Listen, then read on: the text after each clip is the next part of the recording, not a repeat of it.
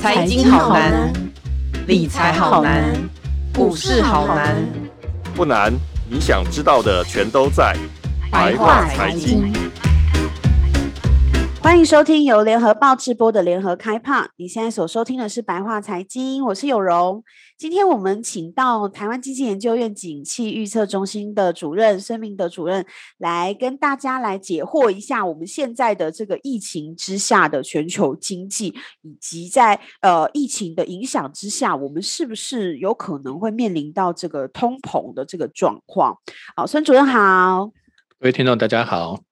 嗯，呃，想请教一下孙主任，我们现在这个全球经济在二零二一年，就是今年，我们的走势大概怎么样？因为疫情也已经进入了第二年了。那因为欧美的情，欧美的地区呢，他们是已经开始有实打疫苗，而且呃，最高的话应该也是有到，就是差不多六七成左右，最高的部分。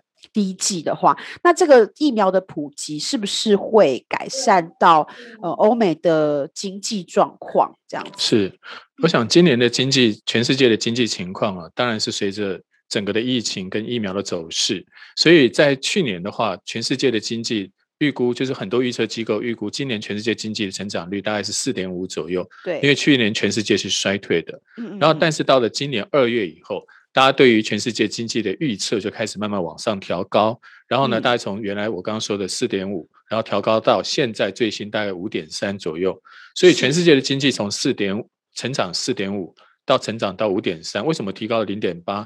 最重要原因是因为美国经济开始好转。嗯、那美国去年大家预估说，美国今年的经济大概成长大概百分之三、百分之四左右。是。那最新的预测已经到了百分之六。为什么可以提高两个百分点？因为美国从去年十二月开始打疫苗，今年二月以后，他打疫苗的比重就越来越高。到最新的数据，大概已经到了六成，接近六成。虽然说拜登总统并不是很满意，他觉得他应该要再更多一点。但全世界已经打了接近，呃，就是美国已经打了接近六成，所以你看到最近的，比如说 NBA 的比赛啦、大联盟的比赛啦，哦，你看到都是满满场的观众，对，而且他没有什么戴口罩的情况，所以全世界的经济在去年的时候，大家觉得说今年大概就是微幅的成长，但随着美国经济开始复苏，全世界成长的脚步就开始加快。那当然，美国只占全世界四分之一了，除了美国以外。欧洲的经济在去年的第四季、今年的第一季，原本欧洲的情况是非常糟糕的。那个时候，欧洲感染人数也很多，但是欧洲也开始加加班、赶进度，开始打疫苗。所以最新的数据，欧洲打疫苗的比重也接近到了百分之五十左右。所以你看到美国有六成，欧洲百分之五十。所以欧洲虽然在第二季经济成长率并不是很明显的复苏，但到第三季。最近的德国、英国、法国、西班牙、意大利这欧洲五大国，它的经济数据已经开始很明显的回升。所以第二季看美国，第三季看欧洲。所以全世界的经济，你可以看到，在欧美的带动之下，就开始在今年的第二季、第三季开始快速的复苏。但是当然也不能说呃就很乐观，因为全世界的疫苗，今年全世界的经济属于一种不强劲又不均衡的复苏。不均衡就是我刚刚说的，现在只有美欧好啊。那亚洲的日本呢，嗯、或者是东南亚、南亚、印度，其实表现并不理想。这是叫、嗯、第二个，就是全世界为什么这个叫不均衡？那为什么叫不强劲呢？现在全世界的经济啊，跟呃疫情之前相比的话，全球跟那个时候相比还差四个百分点。怎么说呢？哦、就好像说，比如说呃，你原来的你本来手上有一只股票，在前年底的时候没有疫情之前，这只股票值一百块。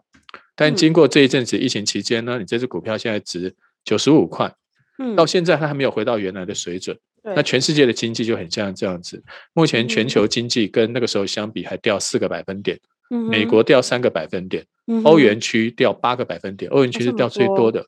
现在主要经济体里面表现最好的是中国大陆，中国大陆比起那个时候大概只掉一个百分点。那其他的主要经济体像日本或其他新兴市场，像亚呃东南亚。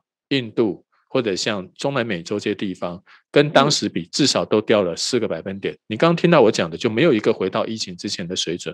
所以全世界的复苏既不强劲又不均衡，是今年的主旋律。虽然目前看到第二季、第三季整个经济开始慢慢往上带，但是可能要回到疫情之前的水准，在今年可能难度还非常的高。是因为我们刚才讲的那个经济成长率，其实是跟去年比，然后因为去年是很低的，所以其实听起来好像很高，但是单听那个成长率可能很高，但其实都还没有回到疫情前的水准，是？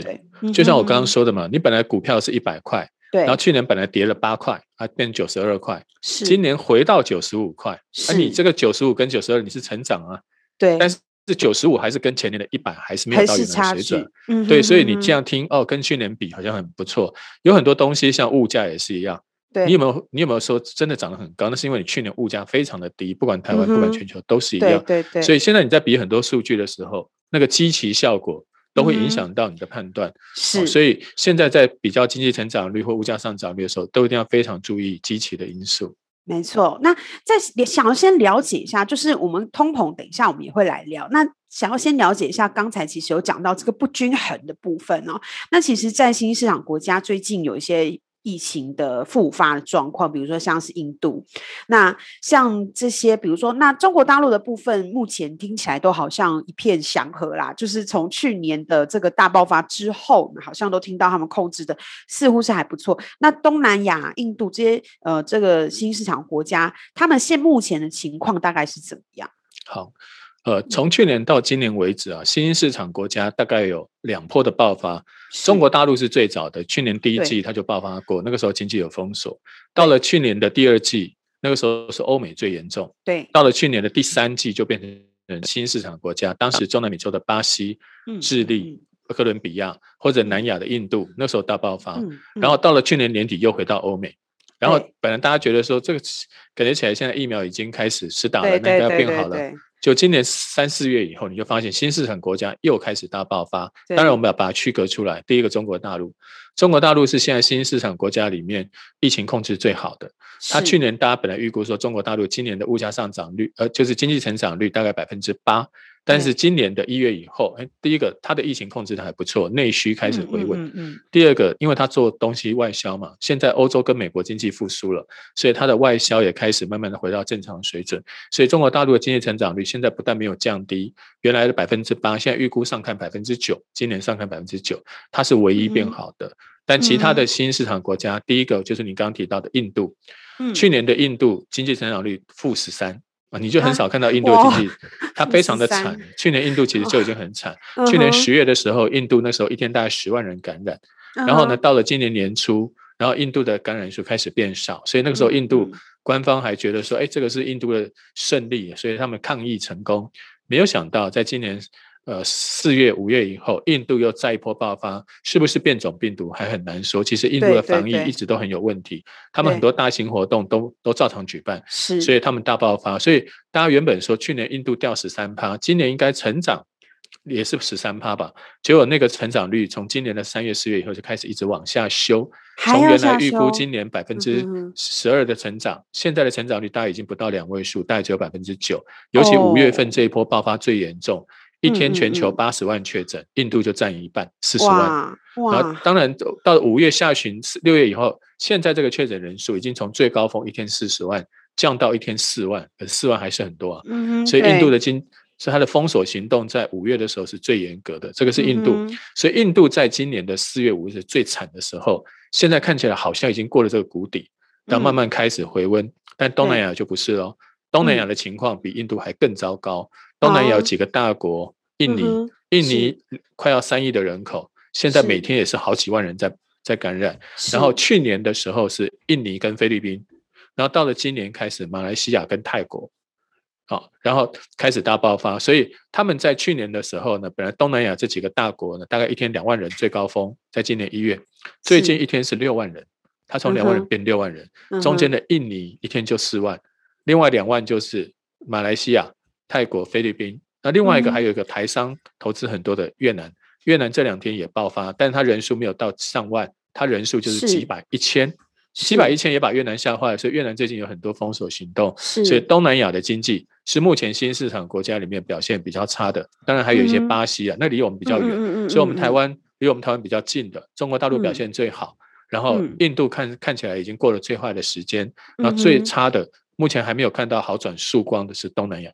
嗯哼，所以看起来目前会复苏最快的，应该还是中国大陆，对不对？中国大陆其实它已经过了复苏的最高点。嗯、这边我们也要提醒，中国大陆其实去年只有第一季很糟，后面二三四季慢慢就复苏了。是，是，是。但是中国大陆似乎经济还有隐忧，所以我们看到中国大陆最近还在调降存款准备率。嗯哼。要说调降降息，你看到各国最近不是都说要升息，要要就是要缩表吗？中国大陆反而降准，所以大家都在很怀疑说，哎、嗯，中国大陆。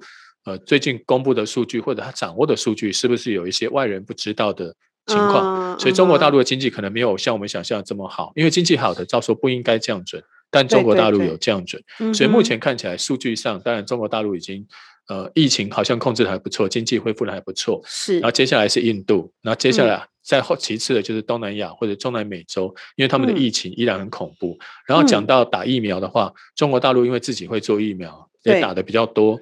那但是印度打疫苗的比重大概只有百分之二十，东南亚大概也就是十几二十趴，然后再来东南亚的人多，然后他们的施打情况也是城乡差距很大，所以就很担心说，呃，今年可能第一波打到七十趴的是美国、英国、新加坡、以色列这几个大这几个讲那个这几个地方，然后接下来像台湾呢，可能它很多预测机构预测台湾或者是呃日本，我们要打到。七十趴可能要等到明明年的上半年啊，明年但是这些东南亚国家或者是印度这些国家，可能明年整年他都没有办法达到七十趴，因为他们人太多，分布太广。所以再加上现在的疫苗根本做的就不够，所以现在还是属于那种大国先抢，然后小国在后面捡的这种情况。这种情况明年上半年可能还会再持续一阵子，再加上这些国家人又多。所以他们可能要分到会可能更慢一点，所以现在疫苗实打的谁先到个五六十趴，我觉得这个是基本的关键，你的经济才能恢复正常。这个五六十趴是指两剂吗？就是如果要到两剂，至少打一剂，至少打一剂。现在还有两剂，现在能够现在先求吃饱，再求吃饱，对对对，再求吃好吧。嗯，因为现在大家都连第一季的，现在全世界的疫苗，全世界大概只有二十几亿几亿剂而已。是八十亿人才分二十几亿剂，哪分得够啊？不够啦，所以所以要通通打到两剂，八十亿人口，你再你乘以六十趴，那你大概要有五五十亿，然后呢，嗯、一个人打两打两剂，所以五十亿人要打两剂疫苗，一百亿支疫苗，你现在的生产速度，今年可能都没办法达到哦，可能要等到明年后年。嗯、哦。所以现在还要除，其实除了这些新兴市场之外，可能也是要看，就是像欧洲有传出说，他即使打完了疫苗，他还有在感染对对。变种病毒的这个，这个会影响后面的经济的，因为现在这种变种病毒使你的疫苗的那个抵抗力感觉起来会降低，对，所以现在还有人说有加强版。第三季各种的方式，对，所以当你的整个疫苗看起来保护力万一有有问题的时候，像英国现在解除封锁就会被大家骂，嗯嗯嗯嗯，所以就会这也会影响到我们之后的一些经济走势的一些一些呃预测，对不对？是，就是说它会有一些变数这样子，嗯哼，是。那我们接下来要谈到说，就是这个全球金融市场部分呢、哦，那这个全球金融市场。最近有出现这个债涨股跌的这个现象，那它是因为这个我们有这个经济数据上面的问题，还是说它是有通膨的呃关系呢？就通膨的一些升息的因素呢？那我们要怎么去看这个部分？好，呃，从去年三月，我记得去年三月的时候是美国。呃，股市大跌啊，那个时候它有四次熔断，那时候美股从三万点跌到一万九千点，台股呢也也从当时的一万一万点以上，然后跌到八千七百点，大概一万两千点跌到八千七百点，那个时候是跌得最凶的。后来三月二十二号以后，美国开始启动大量的量化宽松，然后台湾国安基金也进场，所以后来的全球金融市场就很稳定。比如说以美国的公债市场来说，它的十年期公债殖利率，它的整个债券市场。去年的三月到九月底，等于整整的半年，它几乎本上都没有变动，就保持一个很稳定的状态。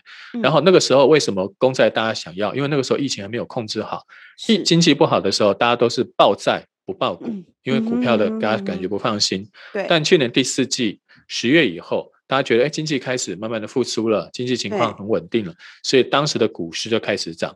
当资金从债市往股市的时候，它产生的影响就是股票市场开始大涨，然后债券市场就开始下跌。所以美国十年期公债殖利率原本它的殖利率大概只有零点九趴，然后就开始一路上升，一路上升。公债殖利率上升，代表公债在跌价。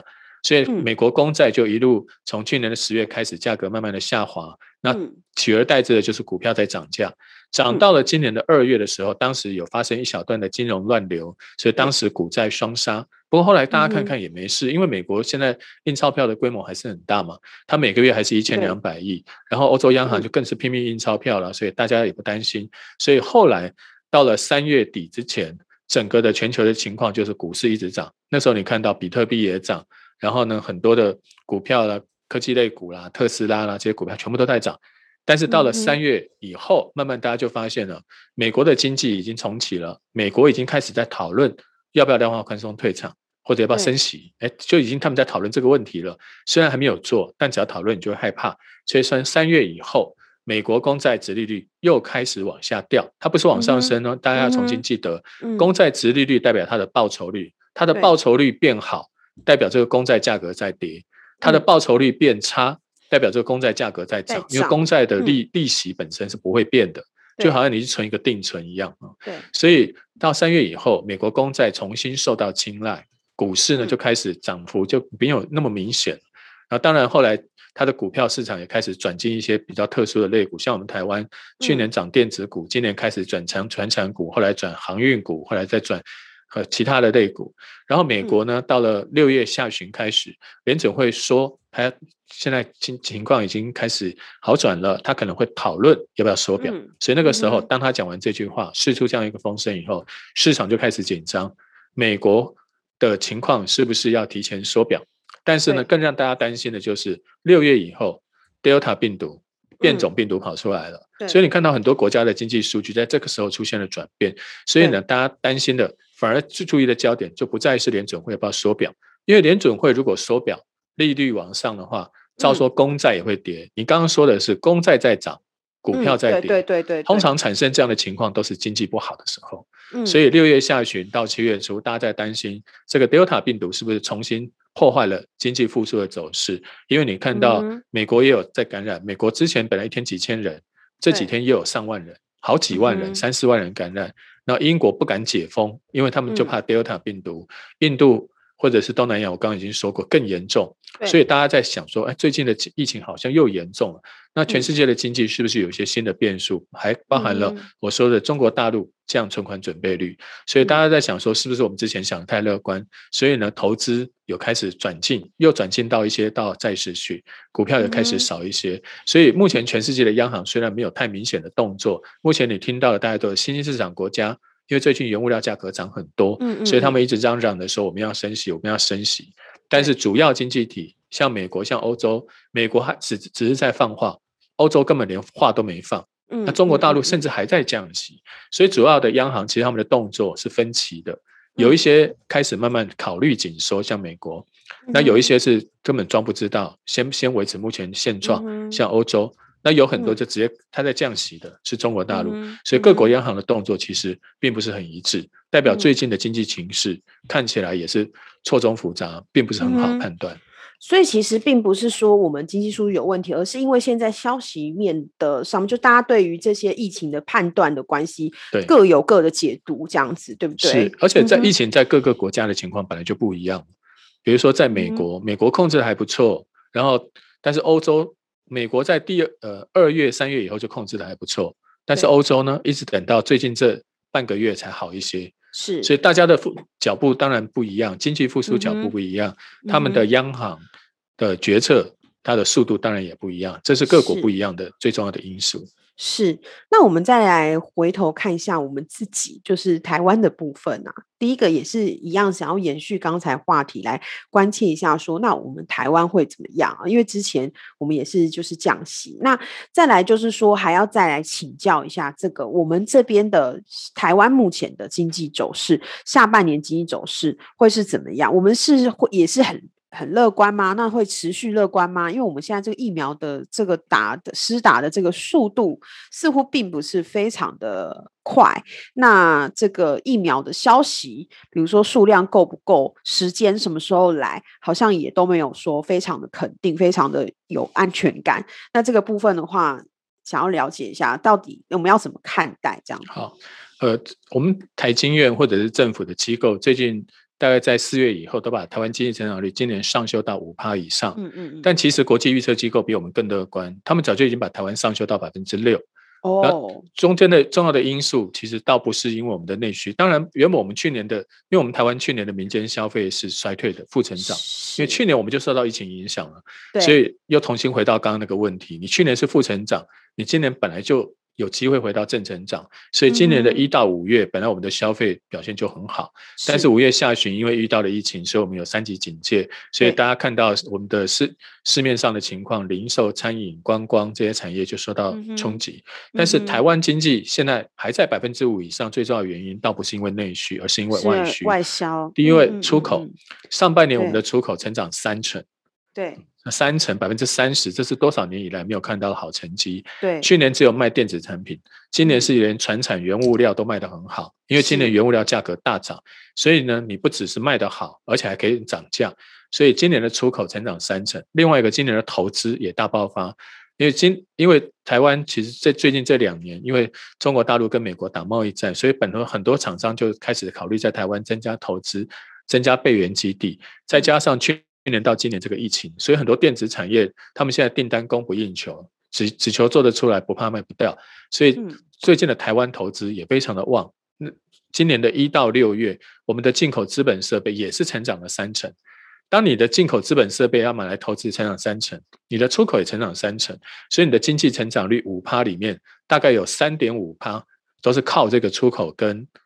还有那个投资给撑上来，那真正的消费虽然消费占我们的 GDP 一半以上，嗯、那但是呢，消费的成长率就比较单薄一些。嗯、原本是期待说，今年如果消费也能够加把劲，你的经济成长率应该会更高。对对。但现在看起来，因为遇到这个三级警戒，所以你还受到了一些冲击。但是三级警戒之下，虽然街上的店面它受到了一些影响，但是你台湾有很多的消费啊，你是可以透过线上去进行的。以前没有线上了，那现在各国都一样，线上交易、网购大爆发，所以你看到最近很多电商啦、网络平台东西都塞货，塞到根本来不及出。所以你的一部分的消费透过电商、透过线上，但是其他那些观光啊、餐饮啊，可能短期不能恢复，但它占经济的比重。倒没有比重没有那么高，它可以透过其他地方去弥补，所以今年目前看起来，台湾的经济成长率目前保在百分之五以上，还目前看起来并没有什么太大改变。虽然你的消费受到一定的影响，对对。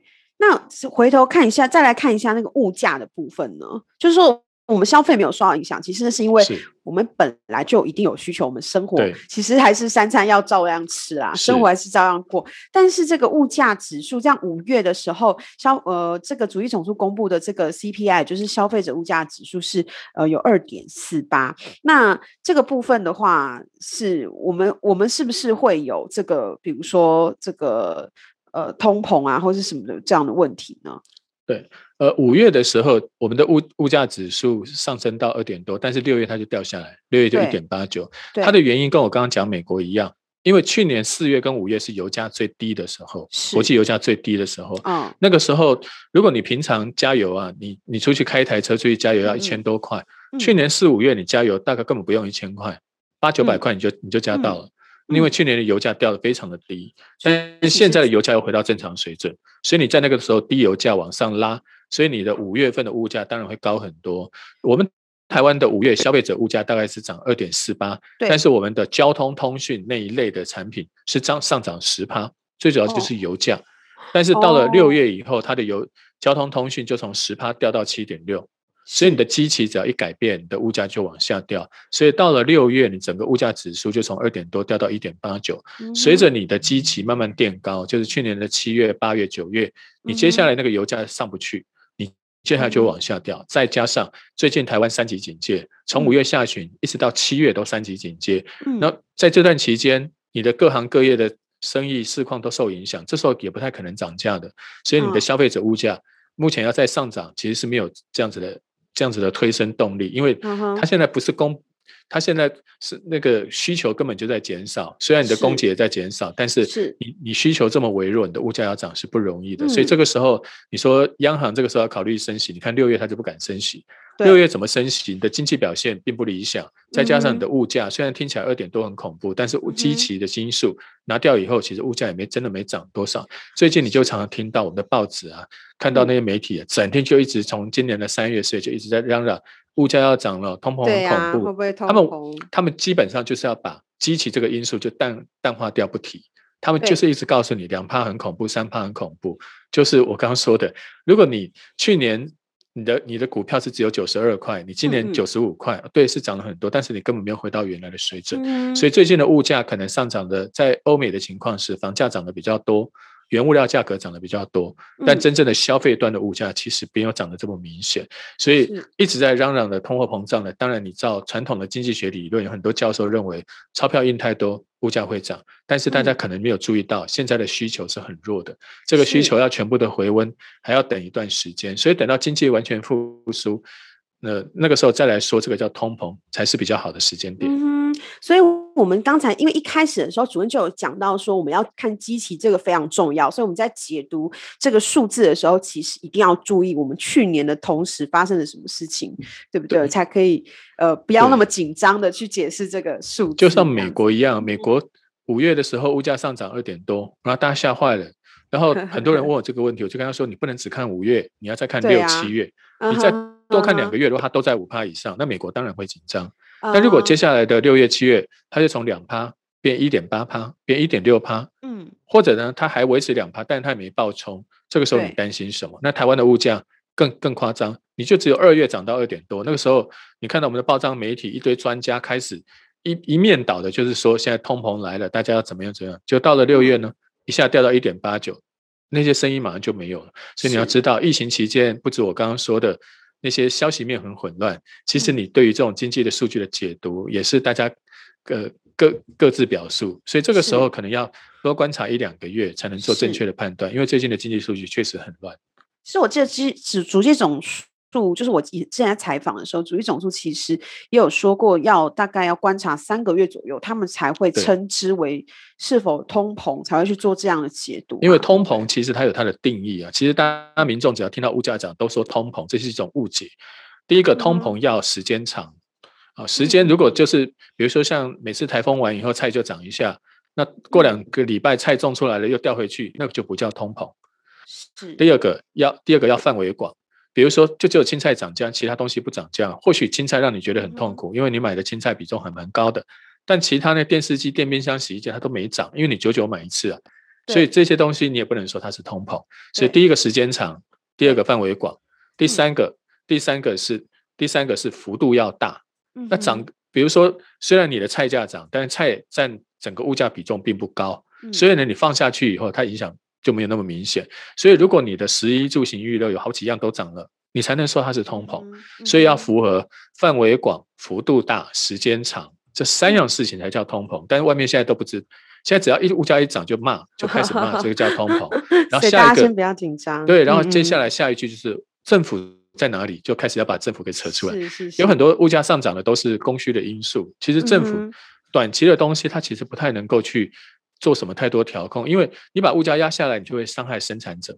对，然后你把物价提高了，你就会伤害消费者。到底哪一边是对的？就像我们的汇率一样，你把新台币汇率，比如说贬值了，它会帮忙出口，但是就会伤害你的进口，你买的东西会变贵。对。但如果新台币升值了，你去国外观光的时候很高兴，你买国际原油很高兴，你买那些名贵精品便宜很多，但是呢，你的出口也受影响，所以任何一个价格，它一定一定都会影响到一边，就没有办法像我们说的面面俱到。所以通膨这件事情，适度的通膨有助于经济。如果像日本一样，从来这十几二十年都没在通膨，物价都是跌的，那反而更糟糕，因为大家都每天都在等你跌，然后大家不买，当你不买的时候，厂商就没收入，他就更降价。你就想说，哎，对啊，你看我就知道你会降价，所以这种恶性循环就是通缩带来真正的伤害，适当的通膨。反而对经济的复苏跟活络是有帮助的。嗯哼，所以那我们最后来聊一下，就是说，如果我们将来，因为其实现在大家觉得解封好像有望哦，那如果说将来解封了之后，像去年一样出现这个报复性消费的话，我们的目前的这个消费的这个物价会大概会出现怎么样的一个状况？那它怎么样才是属于正常的？就是说，当大家突然都跑出来报复性消费的时候，可能很多东西它就恢复原价，甚至它在需求很大的情况之下，它会有一点点涨价。会这样子吗？嗯，呃，去年其实就有这样的情况啊。去年我还记得四五月的时候，大家比较紧张嘛，然后到六月开始加零加零，加了很多天零。对对对对。七八月的时候，大家就开始暑期大观光了。那时候什么观光景点大爆满了，什么金门马祖了，每天看自己的脸书上。就一堆人说哇，马祖真美，我怎么从来没有来过？我一定要再来，我才不相信你会再去。你现在是根本无可奈何，你才会去。然后每次去了以后，就那边深深的感叹，原来台湾有这么好的地方。我这样讲，我是不是很酸？因为没办法，因为那时候买不到票，我去不了，没有办法像大家一样感叹的说啊，我好想再来。他们不会再去。哦，那时候好抢哦，对啊，对啊。然后你那时候看到我们的垦丁、花东都是一票难求，但是。那个报复性的反弹，其实又又回到我们刚刚说，它都是积极的因素。你把过去这段时间这两个月没有消费的，去年四五六月你根本不能出去嘛，所以七八月刚好趁着呃小朋友放暑假啦，然后刚好家人有点空，大家就跑出去观光消费了。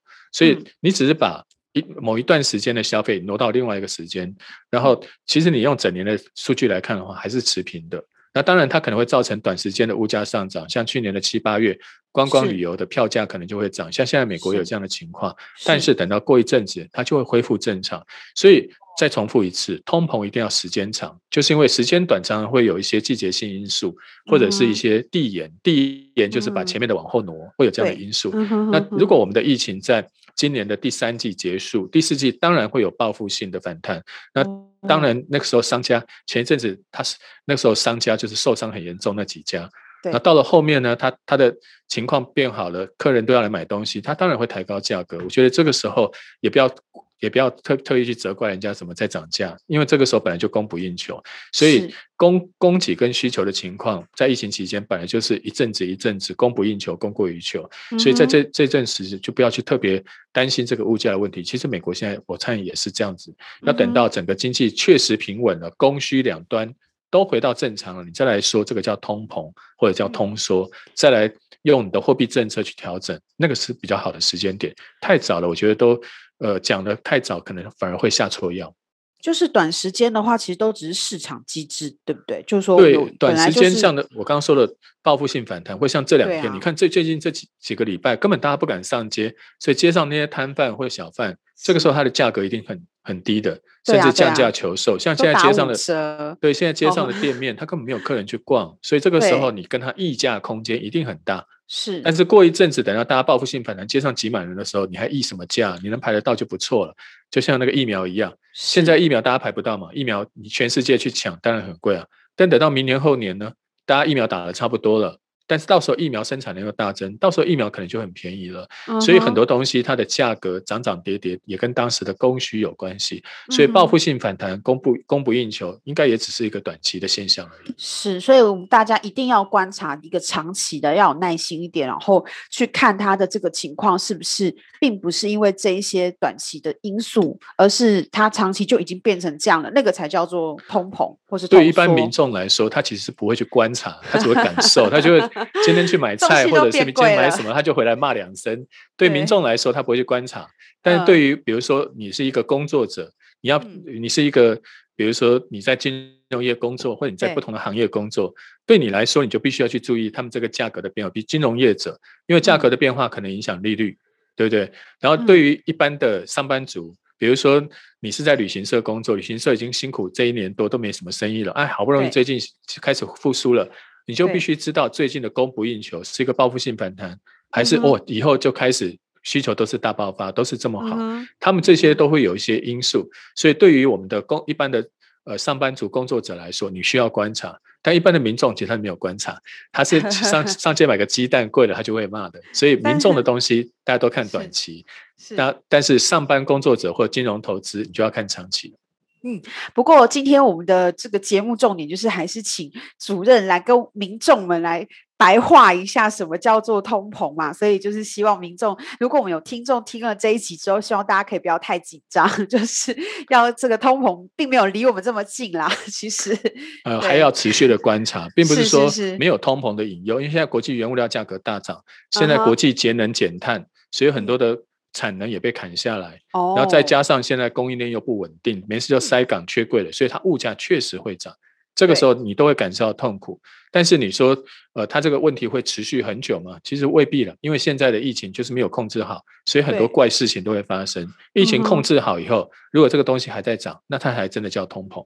嗯，所以，我们其实最后要等到这个疫情整个趋全球的疫情整个趋缓之后，它可能比如说货柜恢复正常了，或者什么，它其实可能价钱就会降下来。是，嗯哼哼哼哼哼，了解。好，感谢，非常感谢这个孙主任的精彩分析哦，让大家知道通膨到底是什么，然后我们要怎么样去观察我们现在的物价。也很感谢大家今天收听百话财经。如果想知道更多关于生活理财的精彩报道，请上网搜寻联合报数位版 VIP 打 UDN 打。好，那我们下周百话财经见喽，拜拜！谢谢孙主任，拜拜，谢谢，拜拜。的报道，请搜寻 VIP 大 U 点 com 联合报数位版，邀请您订阅支持。